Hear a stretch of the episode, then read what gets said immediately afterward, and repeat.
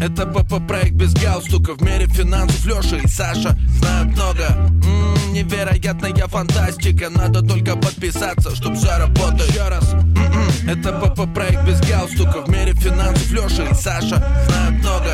М-м, Невероятная фантастика. Надо только подписаться, чтоб все работает. Всем привет! А, С вами проект без галстуков, и сегодня мы хотим поговорить на интересную тему. А других тем, в принципе, у нас и не бывает. Мы всегда с вами говорим только на интересные темы. Потому что именно мы так считаем. Над- Надеюсь, вам- вы, вы тоже.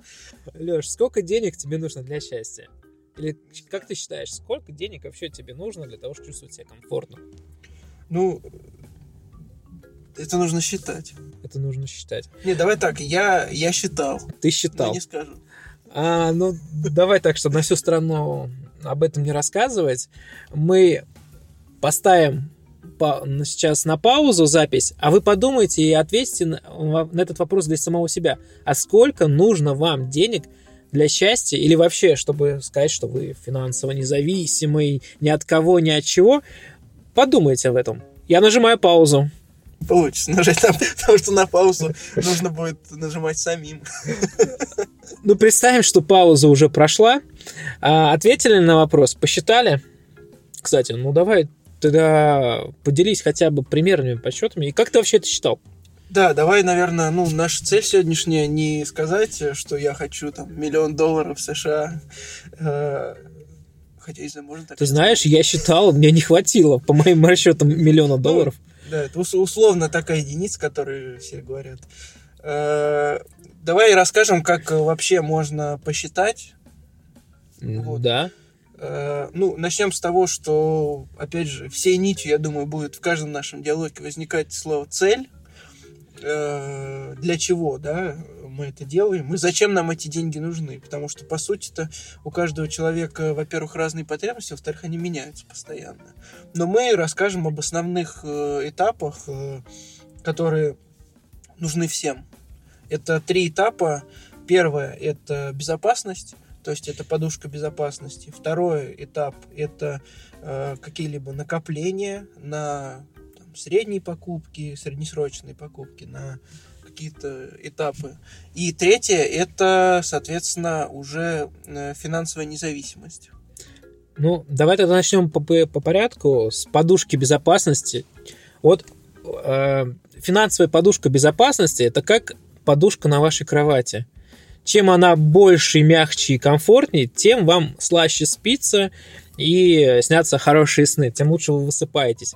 Точно так же и здесь. Чем э, лучше вы подошли к вопросу финансовой безопасности, к своей подушке безопасности, тем э, вам будет проще. Из чего она вообще формируется?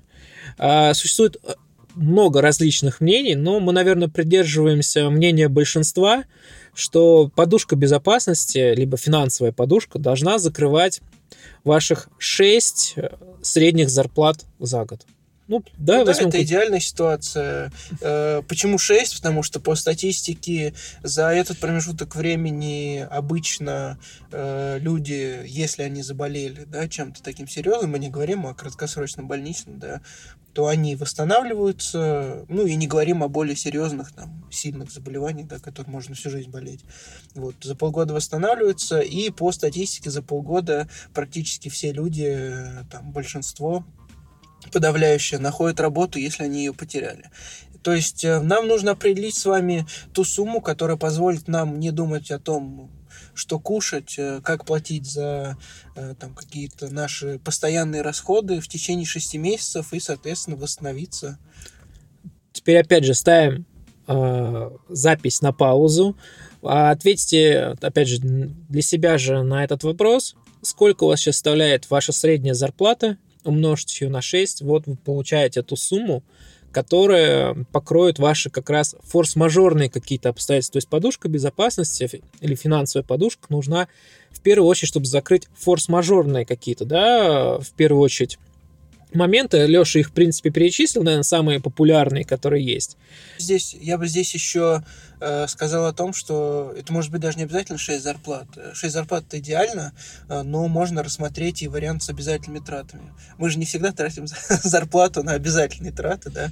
Э, иногда кто-то там себя чем-то радует, все равно нужны какие-то развлечения и прочее. Есть непостоянные зарплаты. Ой, есть непостоянные затраты. И это тоже, кстати. И зарплаты тоже есть непостоянные.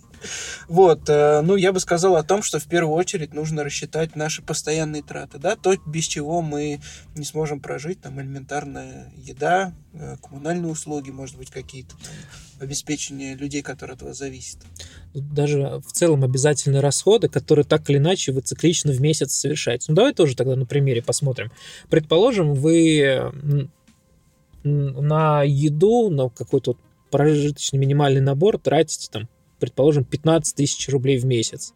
Плюс коммунальные платежи в районе пусть будет округлим до 5000 рублей, плюс интернет, телевидение, сотовая связь, вот у нас уже набегает, предположим, 20 тысяч рублей. Это тот набор минимальный, который вам нужен для поддержания вообще в целом жизни, комфортной для вас жизни, без излишеств, без чего-то либо еще, но 20 тысяч вам обязательно нужно. Вот вы ну, Здесь еще бы вставил на поддержание штанов. На поддержание что штаны штанов. тоже нужны, поэтому не забывайте э, они постоянный, по сути, расход, да, там раз в год или чаще, или раз там в месяц, в три месяца мы еще покупаем какую-то одежду и технику, э, ну, которая необходима, как минимум, да, то здесь тоже нужно заложить на такие траты какую-то часть. Там, допустим, если у вас получилось 20 там, тысяч, то посмотрите, сколько вы потратили на одежду за последний год, разделите на 12, у вас получится в месяц. Ну, давай тоже тогда на примере. Предположим, за, за год я на одежду потратил,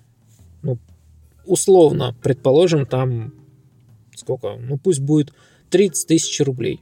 Вот мы эту сумму делим на 12, получаем плюс-минус э, там, там 200 чем-то тысяч ну да в месяц и умножаем на опять же 6 в среднем. Ну вот получается еще нужно заложить в районе там, 15 тысяч. тысяч рублей. То есть там, той сумме которая получается. И что у нас с того получается? 20 тысяч в месяц умножаем на 6 в идеале, конечно, то уже получаем мы с тобой 120 тысяч, и плюс прибавляем 15, вот 135 тысяч у нас получается. То есть это, ну, допустим, исходя из примера, это тот минимум, который вам нужен. Да. Вот, и эта подушка безопасности можете рассчитать любым удобным способом. Опять же, можно поставить на паузу и предлагаем с вами рассчитать э, эту сумму, та, которая у вас получится. Запишите ее и э, разместите ее в тот инструмент, в котором вы всегда сможете ей воспользоваться с одной стороны, но с другой стороны воспользоваться не, не пользуйтесь ей в случае необходимости купить себе там какую-то так называемую хотелку.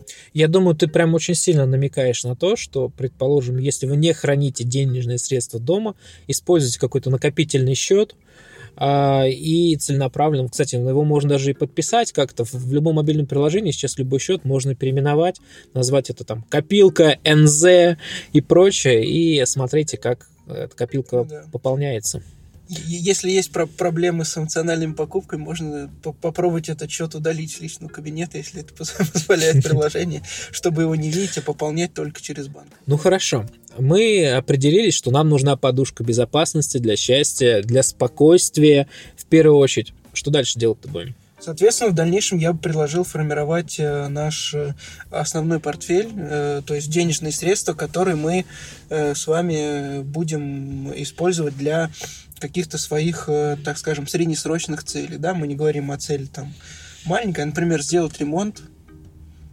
Отпуск. Другие. Почему нет? Отпуск, ремонт и так далее. То есть после того, как у нас сформирована подушка безопасности, мы можем в дальнейшем, соответственно, делать накопление на среднесрочные цели. Ремонт, отпуск, покупка машины, ремонт там какой-то машины, например.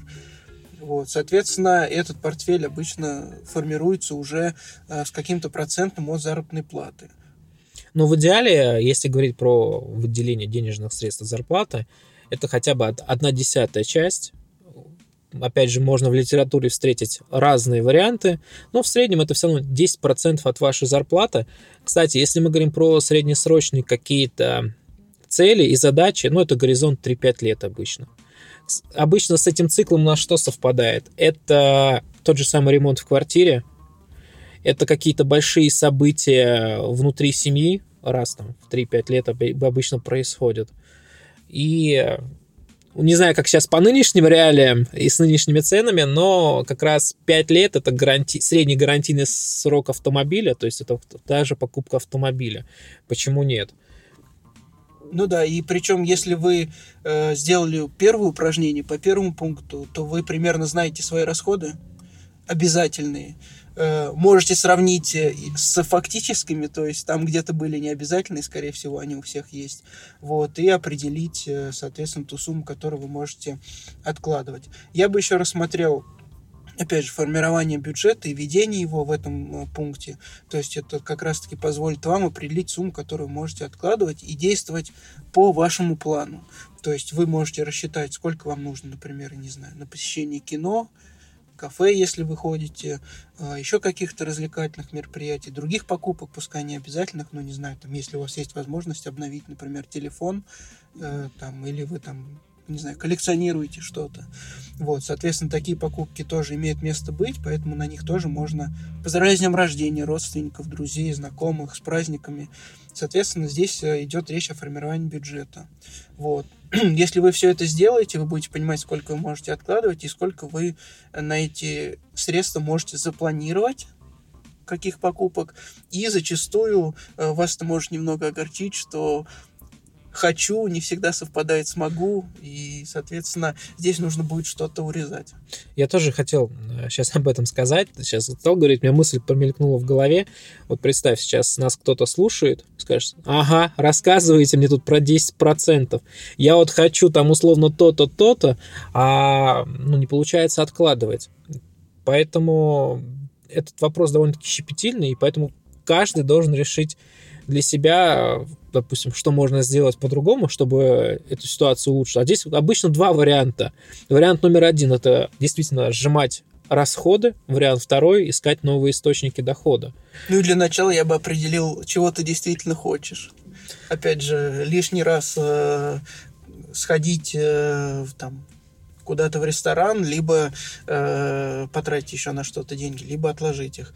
Но здесь, э, опять же, мы за то, чтобы без фанатизма, э, наверное, жить и откладывая все до копейки и тратить только там полностью под расчет, э, ну, не получится, либо это будет сильно сложно и скучно.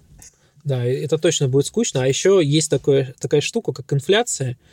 И этот момент тоже нужно учитывать при формировании портфеля. Но чтобы это не было сегодня сложно и долго, мы, наверное, эту тему пока что опустим. Ну хорошо, давай так, у нас есть подушка, мы определились, сколько нам нужно денег сейчас для того, чтобы подстраховать себя в случае там, Форс-мажора. Форс-мажора.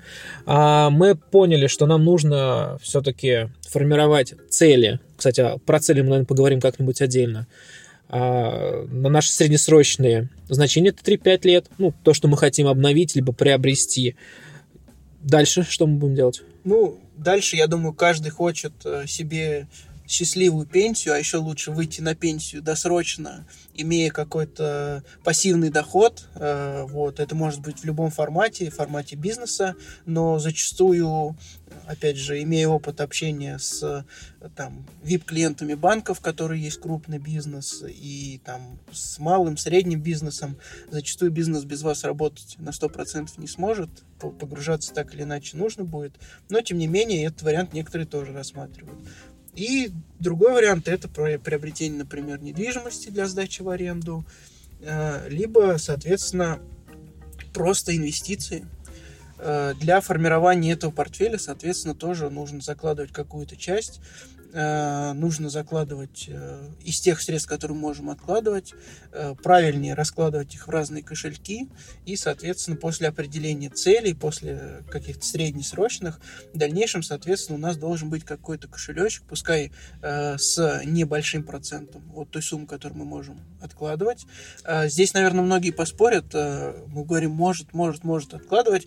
Кто-то скажет, что да не могу я ничего откладывать буду спорить, настаивать на своем. Все могут откладывать просто разную сумму. Кто-то 100 рублей, кто-то 50, кто-то 1000, кто-то миллион в месяц.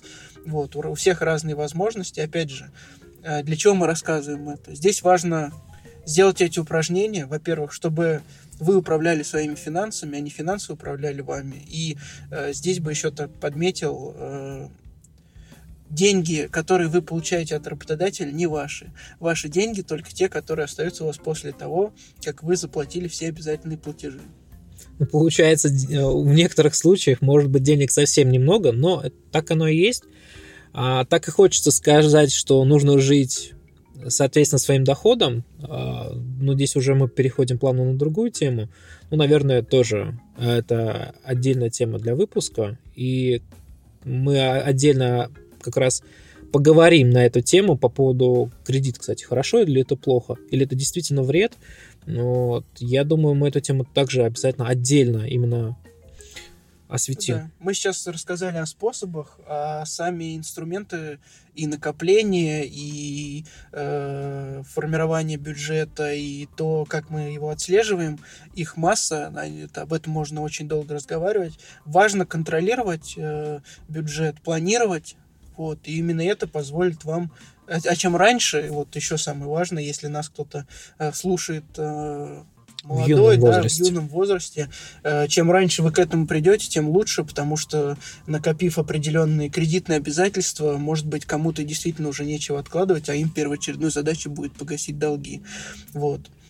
Поэтому контролируйте, считайте, и, возможно, если вы будете знать и, скорее всего, если вы будете знать все свои цели, все свои расходы, то при э, желании очередной раз там по какой-либо скидке что-то купить, вы сами себя не остановите и скажете, что нет, мне важнее что-то другое, да, я отложу деньги.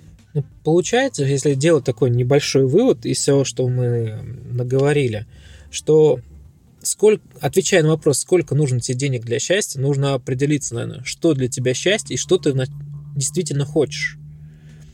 И уже исходя из этого, ты уже начинаешь просчитывать все варианты, про которые мы говорили выше. Поэтому, если кто-то здесь ждал э, волшебного совета, прослушаешь, и у тебя все полетит. Наверное, нет, потому что финансы и вообще бюджет, бюджетирование и вообще финансовая грамотность – это не про легкий способ заработка. Это про труд, это про постоянную про постоянный самоконтроль, наверное, в первую очередь, и работу над собой. Да, изучение инструментов и так далее. Именно поэтому мы эту тему поднимаем, именно поэтому за, там, публикуем посты в разных соцсетях. Будем рады видеть вас там тоже. Вот. Надеюсь, ваш, вся информация сегодня была для вас полезна. С вами был проект «Без галстука». Леша и Саша. Всем, всем пока. Всем пока-пока. Это ПП-проект без галстука В мире финансов Леша и Саша знают много. М-м, Невероятная фантастика Надо только подписаться, чтоб заработать